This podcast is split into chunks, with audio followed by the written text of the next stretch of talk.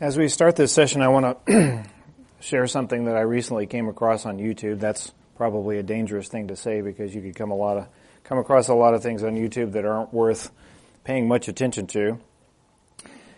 But this was uh, a, a, bit of a composite video that take, took some snippets from two different people whose names you'd probably recognize and put them side by side in this little video. The names of the two people in this video are Andy Stanley and William Lane Craig, not to be confused with William Neil Craig, present today. And what was alarming about this, and I was aware that William Lane Craig has uh, a reputation as a Christian apologist.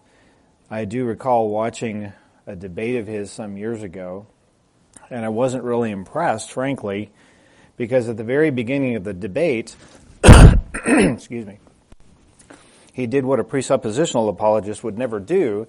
He said to the person he was debating, I'm willing to concede to you the laws of logic.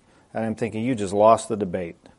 Because that is one of the most important presuppositions that you need to argue, and it comes from the Christian presuppositions and not from atheistic presuppositions.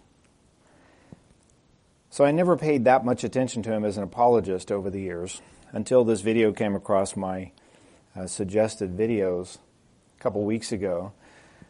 And I watched it, and there's no surprise that Andy Stanley would stand up and declare that Genesis is a myth, that the creation story is a myth. This is the same guy who said a year or two ago that we don't need the Old Testament at all. So I'm not sure why we'd even care whether Genesis is true or not. But what surprised me was for Craig to say the same thing.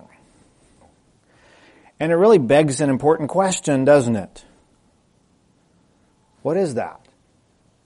If you call yourself a defender of Scripture, the obvious question is, where would you like to start?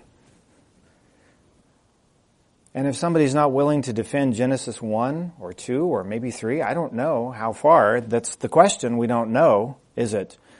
If you say that Genesis 1 is a myth, then what about Genesis 2? Mythology or truth? Genesis 3, mythology or truth? Genesis 4, mythology or truth? Where, where does the truth begin in Scripture if you're not willing for it to begin in the first verse of the first chapter? And where exactly do you begin your apologetic of Christianity if you're not going to begin it at the beginning? And to receive the Word of God as true and authoritative, inerrant, infallible, all of those things. That, that exposes a real problem. What does it mean to be an apologist or a defender of Christian truth, Christian faith, if you're not going to start at the beginning? And we can ask ourselves, why is that? Why does it seem to be the case that so many ostensibly Christian people, even those who say they're apologists of Christianity, are not willing to start with Genesis chapter 1? What is it that's drawn us away from the Word of God? And of course, the answer is that there's a lot of deception. What seems like plausible ideas about how things got started and how they developed over time and how long it took for that to happen and so forth. And a key idea that I want you to have in your mind as you think about how do we reconcile Genesis chapter 1 with what we call science and I am putting air quotes around it at the moment, is that when we start to bring those two in proximity to each other, we have to notice something. There's a question of authority that comes into play. Which of those two words, which of those two worldviews, as Bill would put it, which of those two worldviews is authoritative over the other one? Because that's what it is. It is a conflict of worldviews, and I'm glad you made that point because it fits very well in what we're thinking about right now. Evolution is not science, it's a worldview. I'll be more specific, it's a religion. And it's a religion that explicitly denies the existence of God. We call it atheism. Is it surprising that if you start with the presupposition of atheism and try to work your way through an explanation of how things got to be the way they are. And you compare that to what we find in Scripture that begins with the presupposition of the eternal power and existence of God who creates with a purpose, that you're going to come to different conclusions. In fact, they're completely incompatible. And I'm going to throw out another term for you to think very carefully about, because what we're actually doing is we're mixing two religions when we do that. And the word is syncretism. And here's a way to think about it. I think it was John MacArthur who said something like this that when you take the truth and mix error with it, it doesn't get better. Right? Mixing truth and error does not improve the truth at all. In fact, in the dichotomy between truth and error, if you have something that is perfectly true over here on this hand and something that's perfectly false on the other and say, I think I'll take a little of this falsehood over here and mix it in with the, the truth over on this side, what do you end up with? You end up with untruth. There's no middle ground between truth and error. And as soon as you start mixing untruth with truth, you get error. And that's often part of the tactics of the deceiver. This is part of his craftiness, his subtlety. He's going to say things that seem very plausible. And he's also going to rely on what may be a lot of truth, even quoting scripture and saying, well, what about this? But using it in the wrong way. So we have to be mindful of that sort of thing. That's really the big issue and the reason why we have to defend scripture from the first verse. It's like I mentioned with my anecdote in the last session. If there are errors in the Word of God, then what's the standard? how are we ever going to know what is true? And if we're left to our own devices to figure out what's true, we're already in trouble. Let me point this out before I forget about it and miss the opportunity to mention it. When Adam and Eve were confronted in the Garden of Eden with the deception of the serpent, they were still perfect. Well, as we'll see a couple sessions further down the road, we, we're not. We're going to talk about the fallenness and what the fall has done, what effect it's had on our minds and on our ability to reason, our ability to discern. Adam and Eve didn't have the defect of the fall when they were confronted with a little bit of a lie, and they fell for it anyway. So we really need to be mindful of how important our powers of discernment are in an age when we really are surrounded by, or you might say immersed in, all kinds of deception. So, based on that little introduction, you can gather that when it comes to apologetics, I don't mind starting with Genesis 1, chapter, uh, chapter 1, verse 1, because there's no place else to start.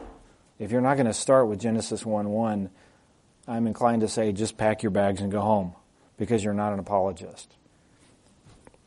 The Bible is true from the very first verse. Now, in this session, I'm going to be talking a little more about science, so called. And I say so called because, from one standpoint, I mean, if we just take a little etymology again, science is a word that means knowledge. What is science? It's the pursuit of knowledge or the pursuit of truth. And there's a methodology behind that. How do we discover truth with something called science? And it's frankly a very slow and a very messy process. We'll talk a little more about that in a bit as the process goes. But here's where we're running into trouble. And if you haven't noticed over the last year and a half, it's been very troubling to see what I would almost describe as the death of science in real time. Because of the way data has been manipulated, the way the narrative has been manipulated, um, taking only bits and pieces of things, not looking at the whole picture, or perhaps jumping to certain conclusions that are not warranted from the data, those kinds of things. But measurement especially, I could I could be on my soapbox all day long about what has gone haywire just over the last year and a half with regard to measurement. Because if we're going to use the facts of science, we need to measure things properly. At the risk of getting too distracted, I'll give you an aside just to illustrate the point. When it comes to the question of climate change, you hear this narrative that the temperature of the earth is increasing. And I run that through my scientific filters and I say, how do you measure the temperature of the earth? How could you even do that? Now, I'll give you a simple illustration to show you how absurd it is. How do you measure the temperature in this room? Oh, well, there's a thermostat on the wall back there. It has a thermometer in it. We could go back there and look at the number and see it says the temperature is such and such in this room. But is that the temperature in the room? Well, it's the temperature of that spot on the wall back there, but is that the temperature in the room? Because the temperature on this side of the room might be very different from the temperature on that side of the room. And how do we do that? Are we going to take one measurement and we're going to say, oh, here's the number? This is the, the number at this particular moment in time? Or are we going to continue to collect data 24 hours a day? And then what are we going to do with it? How are we going to average it out to determine what is the temperature? It's not a simple matter. And so when you hear narratives regarding science that involve things that sound so certain, so absolute, they're not nearly as certain as you might think, because something as seemingly simple as measuring the temperature in a room is a science unto itself. I'll give you one more illustration of this point, something that you can do as your own little practical experiment. The next time you go to Walmart, or maybe one of the uh, um, hardware stores, something like that, go into the garden center where they have all the thermometers, right? All kinds of thermometers. And just see if you can find two of them that agree with each other. It's not as simple as it sounds. So, all that to say that we have to be very careful about the pronouncements of science because they may sound very authoritative, they may sound very factual, they may indeed be using facts, but the facts that they're using, in some cases, frankly, are fabricated by something called proxy data. Those are not real measurements. We don't know what the temperature was 800 years ago. We've only been taking temperature measurements for about the last 150 years. So you have to be careful of that. There needs to be some caution and some skepticism in regard to what science says. And of course, that's what brings us to the question today what does science say about creation? What does science answer to the question how did we get here? What are we doing here? How did, the, how did this all happen? How did it all get started? How did it progress? And here's where I'm going to put on the hat of the secular scientist for just a moment. It's like Paul saying, if you'll forgive me, I'm going to be a fool for just a moment. Let's pretend as if it really is true that the universe is 15 billion years old. We'll play what if, okay? And then how long has man been here? Eh, a few thousand years. Who was around to see the beginning of creation? Um, well, we weren't here yet. Evolution hadn't done its thing. Now, let me illustrate the absurdity of the question by asking you a personal question. What did you have for dinner last Wednesday night? And if you say, well, I don't remember, I was there. I had something, I'm sure, but I don't remember what it was. And then I said, well, your task, if you're willing to accept it, is to go back and figure out what you had on dinner last Wednesday night. And you might be able to look at your shopping list or, you know, there might be some clues. Maybe you, you got a text from your spouse, you know, something like that. Some evidence that's left behind about what you had for dinner last Wednesday night. Now, in my case as a bachelor, I just dig down to the bottom of the sink and see what's still on the plate. I could, I could dig up some forensic evidence pretty quickly. But for the rest of it, it's harder. And think about how hard it is the further we get away from a certain event to determine what happened, even if it's just a few days and something that doesn't matter at all, like what you had for dinner last week. And then we come to this idea that the universe is 15 billion years old. And when a scientist starts telling you that it all came into being with something called a Big Bang, to stop and think about the fact that there was nobody around 15 billion years ago if in fact that happened. There are different kinds of science. The two that we rely on the most are observational science and experimental science. I can go out here in the, uh, the churchyard and observe how fast the grass is growing at this time of the year. Right? I can measure that. I can measure it today and then I can come back and a day or two and measure it again and say the grass is growing at this rate. It's an observational measurement. Or if I said I want to find out just how fast San Augustine grass will grow, I'm going to set up a controlled experiment where I create just the right conditions for San Augustine to grow as fast as it possibly can. And those kinds of things are in the realm of either observational or experimental science. But the kind of science that we're talking about now is not just forensic, but it's philosophical. Now, forensic science if you like forensic kinds of shows, like crime scene investigators, what do they do? There's a crime. There's, there's been a crime. And so the crime scene investigators go into the crime scene and do what? They look for evidence. They're looking for evidence that would tell them what happened and who did it. That's the drama in the TV shows, right? Who did it? Sometimes how they did it, because Everybody's trying to figure out how to commit the perfect crime. The problem that we're, we're running into with that is that the evidence is going to be very limited. And the further we are away from the event, the less the evidence is going to be, the more it's going to be degraded. And the more likely we are to be collecting evidence that may have nothing to do with what actually happened. There's something called contamination, right? Especially if it's an outdoor crime scenes very quickly and easily contaminated. So you're collecting evidence, it's scientific, but does that evidence connect to the event or not? You end up with spurious evidence, and you're having to try to filter through what is the evidence of the event and what is evidence that may have come along afterwards. We run into those kinds of things with forensic science. It's not nearly an exact science, it's highly speculative, in fact.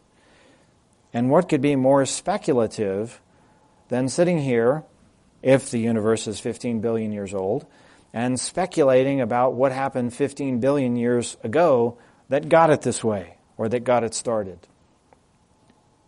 It's pretty sketchy. And I go through that to illustrate to you that that's not really science. That's just, that's making up a story. This is what we think happened. And you can say, this is what I think happened. That's not necessarily what happened. It may have no connection to, at all to what happened. The creation account that Bill read a little while ago from the first chapter of Genesis describes a very orderly creation. God was very orderly and systematic in how he did things. And yes, it says he created in six days. Why is that so difficult to understand?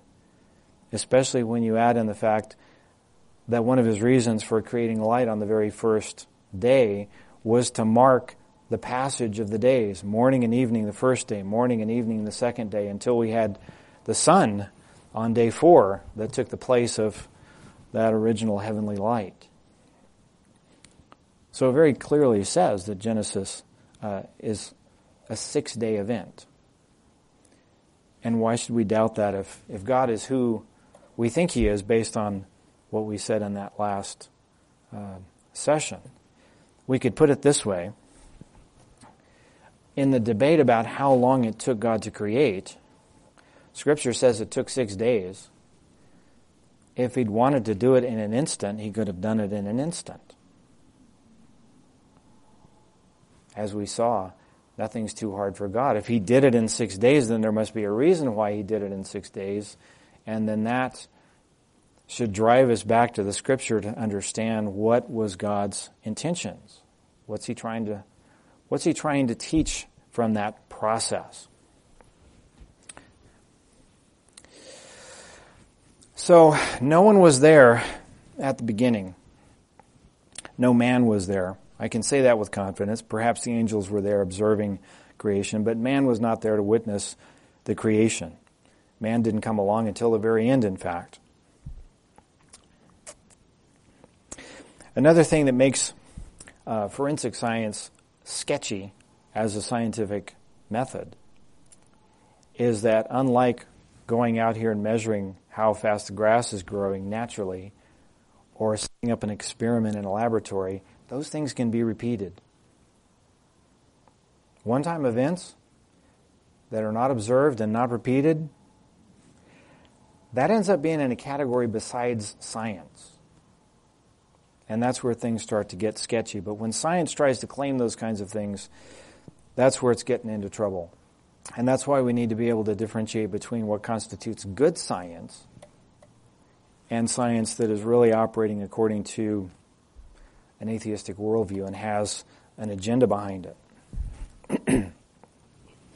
so we talked in the last session about how creation reveals who God is.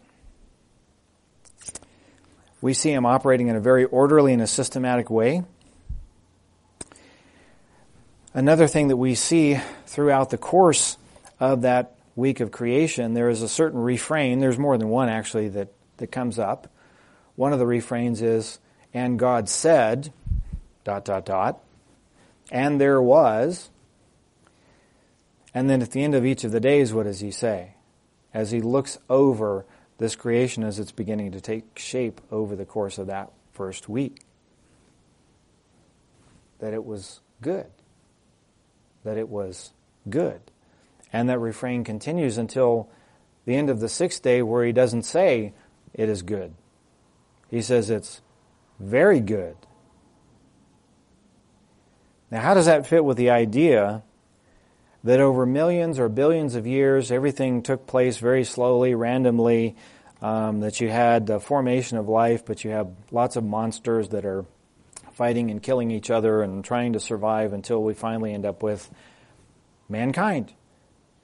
Doesn't quite fit the narrative. And we could not say at any stage of that so called process, if that's how it happened, that it was good. That would have been bad.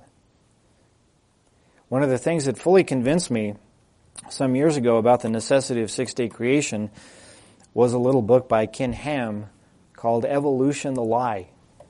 And I read that book and I thought, oh, well, yeah. Because his argument is that evolution depends on competition and death over millions and millions and millions and millions of years, but death did not enter the world until what? After the fall. Everything was created very good. It was a perfect world. That has very important theological consequences, by the way.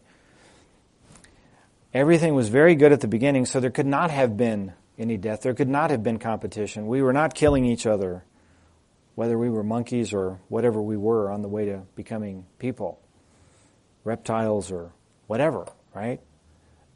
The idea of evolution is a very violent and uh, disorderly process.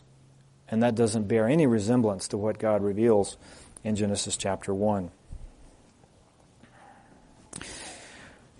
So, really, it comes down to this question Put science next to Scripture, and the question is which one has authority over the other one?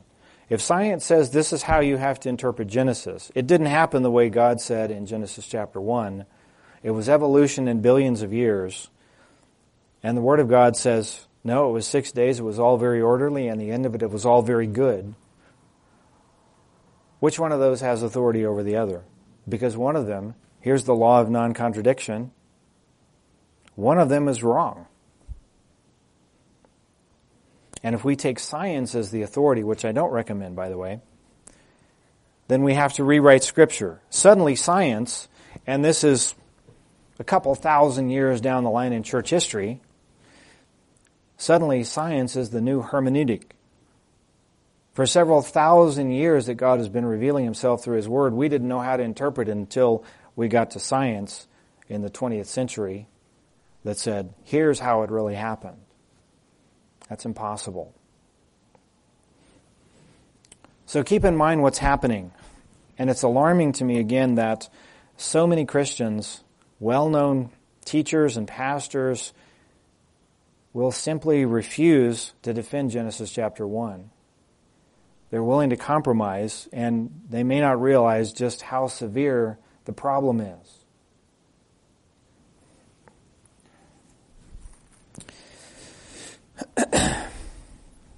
There's no common ground, particularly between creation, biblical creation, and what passes for cosmology today, what's called the Big Bang. Now, there was some excitement in the middle of the 20th century when the Big Bang theory started getting bandied around. And scientists were a little uneasy with that because they're saying, uh oh, instead of an eternal universe, now we're talking about the universe having a beginning. That sounds a lot like Genesis. And Christians may have been getting excited saying, aha, science is finally showing that there was a beginning. But they're still not compatible. The new cosmology is not any more compatible with Scripture than the last one. And just wait a while, a few generations maybe, who knows? The paradigm is going to change again. That's the nature of science. The story in science is always contingent. As I say, every conclusion is contingent upon the next observation. I may go out there and make some conclusions about how the grass grows, and then tomorrow something happens, and I say, oh, well, that was wrong. I, I need a new theory, a new paradigm, because my data no longer fits. That's the nature of science. It never knows everything, and it never knows what it doesn't know. That's a really big problem. We talk about the advances of science, for example, but compared to what? If we look at where we are today versus where we were 50 years ago, we say, wow, look at these advances in science. But if we'd been living 50 years ago, and some have, you might remember, before we knew all the things that we know today, we still thought we were pretty smart because we look back another 50 years and say, well, look at how much we know today compared to what we knew 50 years ago. But that pattern continues. 50 years from now, it's going to be the same thing, and 100 and so forth. The proclamations of science, the ideas, the theories that it promotes, are always changing. And the reason is because we're always learning. That's the process. We learn, we test, we keep what appears to make sense, and we reject it if it doesn't, and come up with new ideas. I've uh, used the expression that the progress of science can be measured by the pile of discarded ideas out behind the laboratory.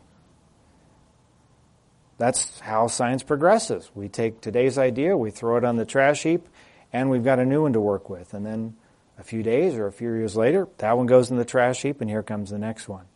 It's a very slow process.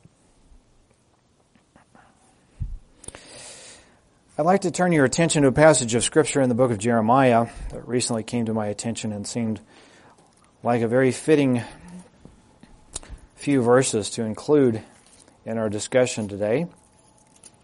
It fits in with what we've already been saying in the earlier sessions about the folly of idolatry. I'm in the 10th chapter of Jeremiah, and I would like to read the first 10 verses.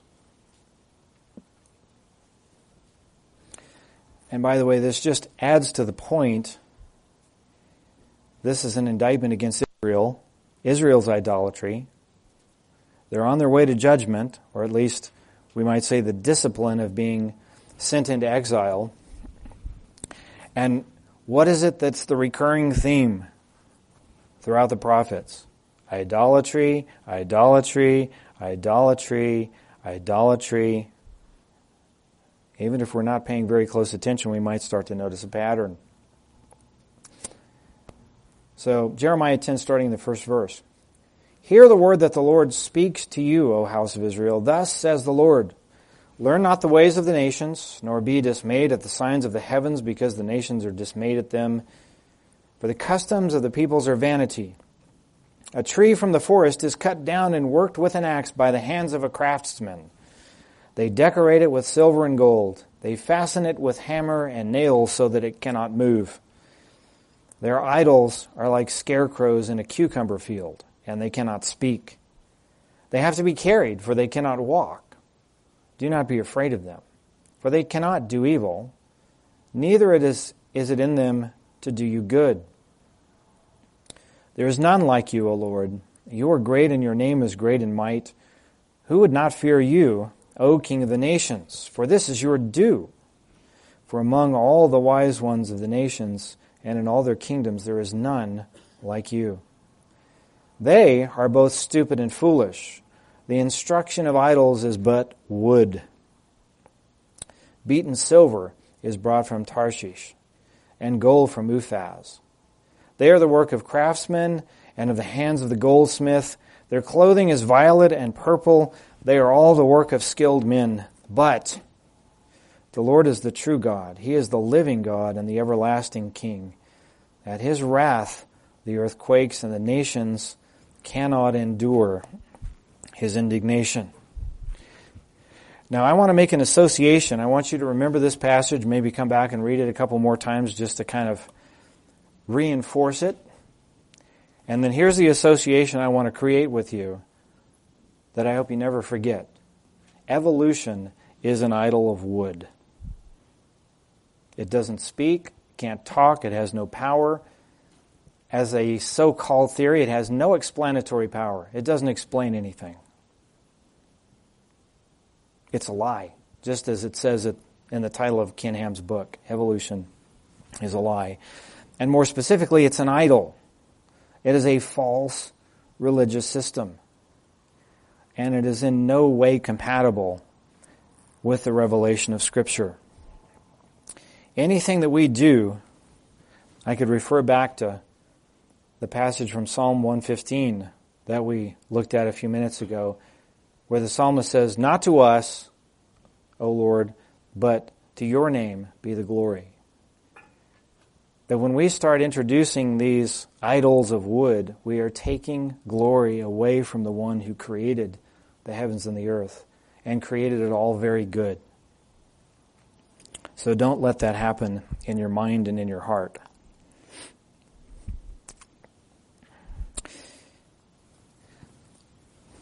I propose this thought that man is on the escalator. Here's a mental picture for you. Man on the escalator. If you see a snapshot, not a moving picture, man on the escalator is about halfway up. The question is, is he going up or going down? Because the two worldviews that we're talking about have two very different answers to that question. What does evolution say? Man is on the escalator going up, getting better by the day.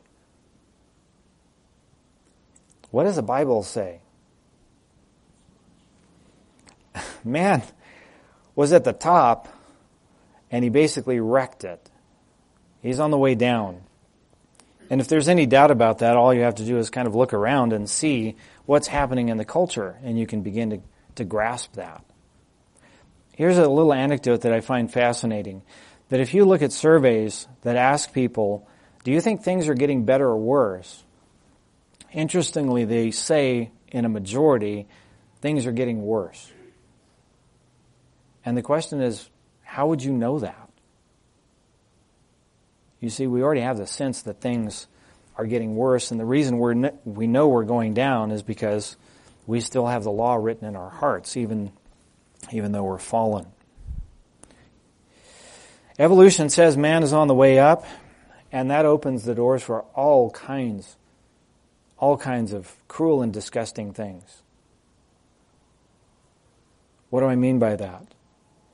We could talk about the Nazi Holocaust, of Hitler thinking that he was improving the stock of the race by eliminating the Jews. But eugenics actually started in America. And eugenics is a byproduct of an evolutionary worldview that says we're getting better as time goes by, and since we know that, we can do some things to help move the process along, speed it up a little. It is evil because it devalues human life. So the consequences are profound, and we see those consequences all around us in the culture and the way that we dehumanize life in so many ways. Now, when we get to the bottom of it, we have to say that no matter what your worldview is, that the answer to the question how things got started is still a miracle. Doesn't matter what your worldview is. You can take the religion of atheism, or you can take a Christian worldview. And frankly, as miracles go, I'm thinking a miracle that has God behind it probably makes more sense than a miracle that has absolutely nothing behind it. That really is a miracle of everything created itself out of nothing. That's a bigger miracle than even God could accomplish. So we need to understand the categories. The categories are not science versus the Bible or faith versus science. It's not thinking about it correctly. That's actually, I would say this is part of Satan's deception, trying to get you to think that this is science versus the Bible. It's not. It's two competing worldviews that are in conflict. Now, I couldn't say much about science without talking about the fallacy of consensus. What is the fallacy of consensus? What is this story that you hear? If we go back to climate change as an example of that, I posted something on Facebook recently about that where one scientist declared we're now at a, we're more than a 99% consensus on man-made climate change and there's no reason to have any more public discussion about this. Huh. That's not the kind of science I was trained in. The kind of science I was trained in requires reproducibility. It requires the theory to fit the facts. Not, here's an idea and we're going to say it's true because we all believe it. Is that science or is that faith? Because it's not hard to get a consensus. You know, pollsters do that all the time, right? All every every one of the polls that you see in the news. Well, fifty-one percent of somebody believes this. Well, it has a lot to do with the way you ask the question, and it has a lot to do with who you ask. And if you ask the right people the right question, guess what? Wow, consensus. It shouldn't be surprising, though, that in a world that now denies the objectivity of truth, that we're falling back on something called consensus. What else do we have? If there's no such thing as truth, if it's not a question of what is true or false, then it becomes a question of what do we mostly agree on? And that becomes the basis for what we do. Um, so that idea of a consensus in science is, is frankly meaningless.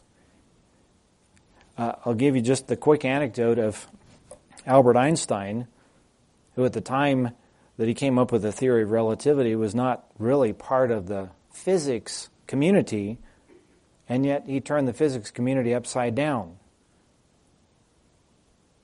Newtonian physics had stood for several hundred years, and then it fell when Einstein came along. How many does it take to overturn a theory, even if it's been around for generations? Just one. Because it's a question of the truth, not a question of what everybody agrees on. As we get to the close of this session, well, before I do that, let me do one more thing. I did want to share with you a few examples of how science actually agrees with Scripture. It might shock you for me to say that science actually agrees with Scripture. Well, well, it does. What do we mean by that? Think back to what Bill was reading at the beginning of this session. Here's one of the refrains from that first chapter of Genesis. After its kind. After its kind. What is the law that God built into the creatures? Everything reproduces after its own kind. That alone makes evolution impossible. You cannot have a flamingo that turns into a giraffe. Flamingos make flamingos, giraffes make giraffes, and that's always true. And if you want an illustration of how we've tried to overturn that law, you can look at the the research that's been done in the area of uh, using fruit flies because they reproduce very quickly. We've been trying to make fruit flies into something else for the last hundred years. And a funny thing happens fruit flies only produce fruit flies. And another funny thing happens the ones that are mutated often don't reproduce anything. Everything reproduces after its own kind. There's a scientific fact for you. Does that preclude variation within species? No. I, in fact, I notice as I'm looking around the room, nobody in this room looks exactly alike. And if we had twice or three times as many people, that would still be true. Nobody's going to look exactly alike. And it's actually remarkable and points back to God in his original creation of Adam and Eve that all the variation of all the people in all the world that would ever be born was already in the genes of Adam when he was created. You're not a mutation. You're a variation of what God originally created. Another one. This one uh, kind of hits kind of hard uh, as far as our culture goes right at the moment. That it says Verse 27 God created man in his own image, in the image of God, he created him. Well, it's hard for me to say this. Male and female, he created them. There is male and there is female, according to God's creation, according to his original design. That may not be true in every species, but it's true in most. We see, for example, if we skip ahead a few chapters to Genesis 6, as Noah is preparing the ark for the flood, what happens? God brings the animals to Noah in pairs, male and female, so that they can reproduce after the flood. That's been that way from the beginning and is that way from now on. It, it's not going to change. Our efforts to try to change the nature of gender or to deny it are fruitless. And it's unfortunate that we will take something that ought to be a good thing, which is medical science, and use it for self mutilation and to try to be something that we are not. It's a violent denial of the nature that God made us to reflect. Another important consequence, we'll talk a little more, I think, about this in the next section, is that when it says God made man in his own image and made man male and female, that an important consequence of that is whether you're male or female, that you have the capacity to fully reflect God's image. So whatever God's image is, at the end of the day, whether you're male or female, you can perfectly reflect that image. Because Eve did. Both Adam and Eve did. It was not simply man, as in Adam, made in God's image, but man made in God's image, male and female. And yet we can see that male and female are different from each other. I know a president of Harvard got himself fired for saying that in public. Not politically correct to say that. It's also the case, and this is another thing that we have to be cautious of with regard to evolution, is that people and animals are categorically different. When we start talking about what does it mean to be made in the image of God, Lisa's cats are not made in the image of God. Fido is not made in the image of God. You are, and that makes you unique. Another important consideration that Scripture gives us is that there's only one human race. Every human being who has ever lived have all descended from Adam and Eve. And all this stuff about race that we talk about, because we don't all have the same skin tone, imagine that. God has made varieties but there's only one human race. And so, when I was saying at the outset that part of the reason for Genesis is that it helps us answer virtually all the issues that we're wrestling with today, that's an example of what I mean. Now, let me close this session as we get ready for a lunch break with a quote from John MacArthur. If we cannot believe what Genesis says about origins, we are lost as to our purpose and our destiny. Whether this world and its life as we know it evolved by chance, without a cause, or was created by God, has immense comprehensive implications for all human life.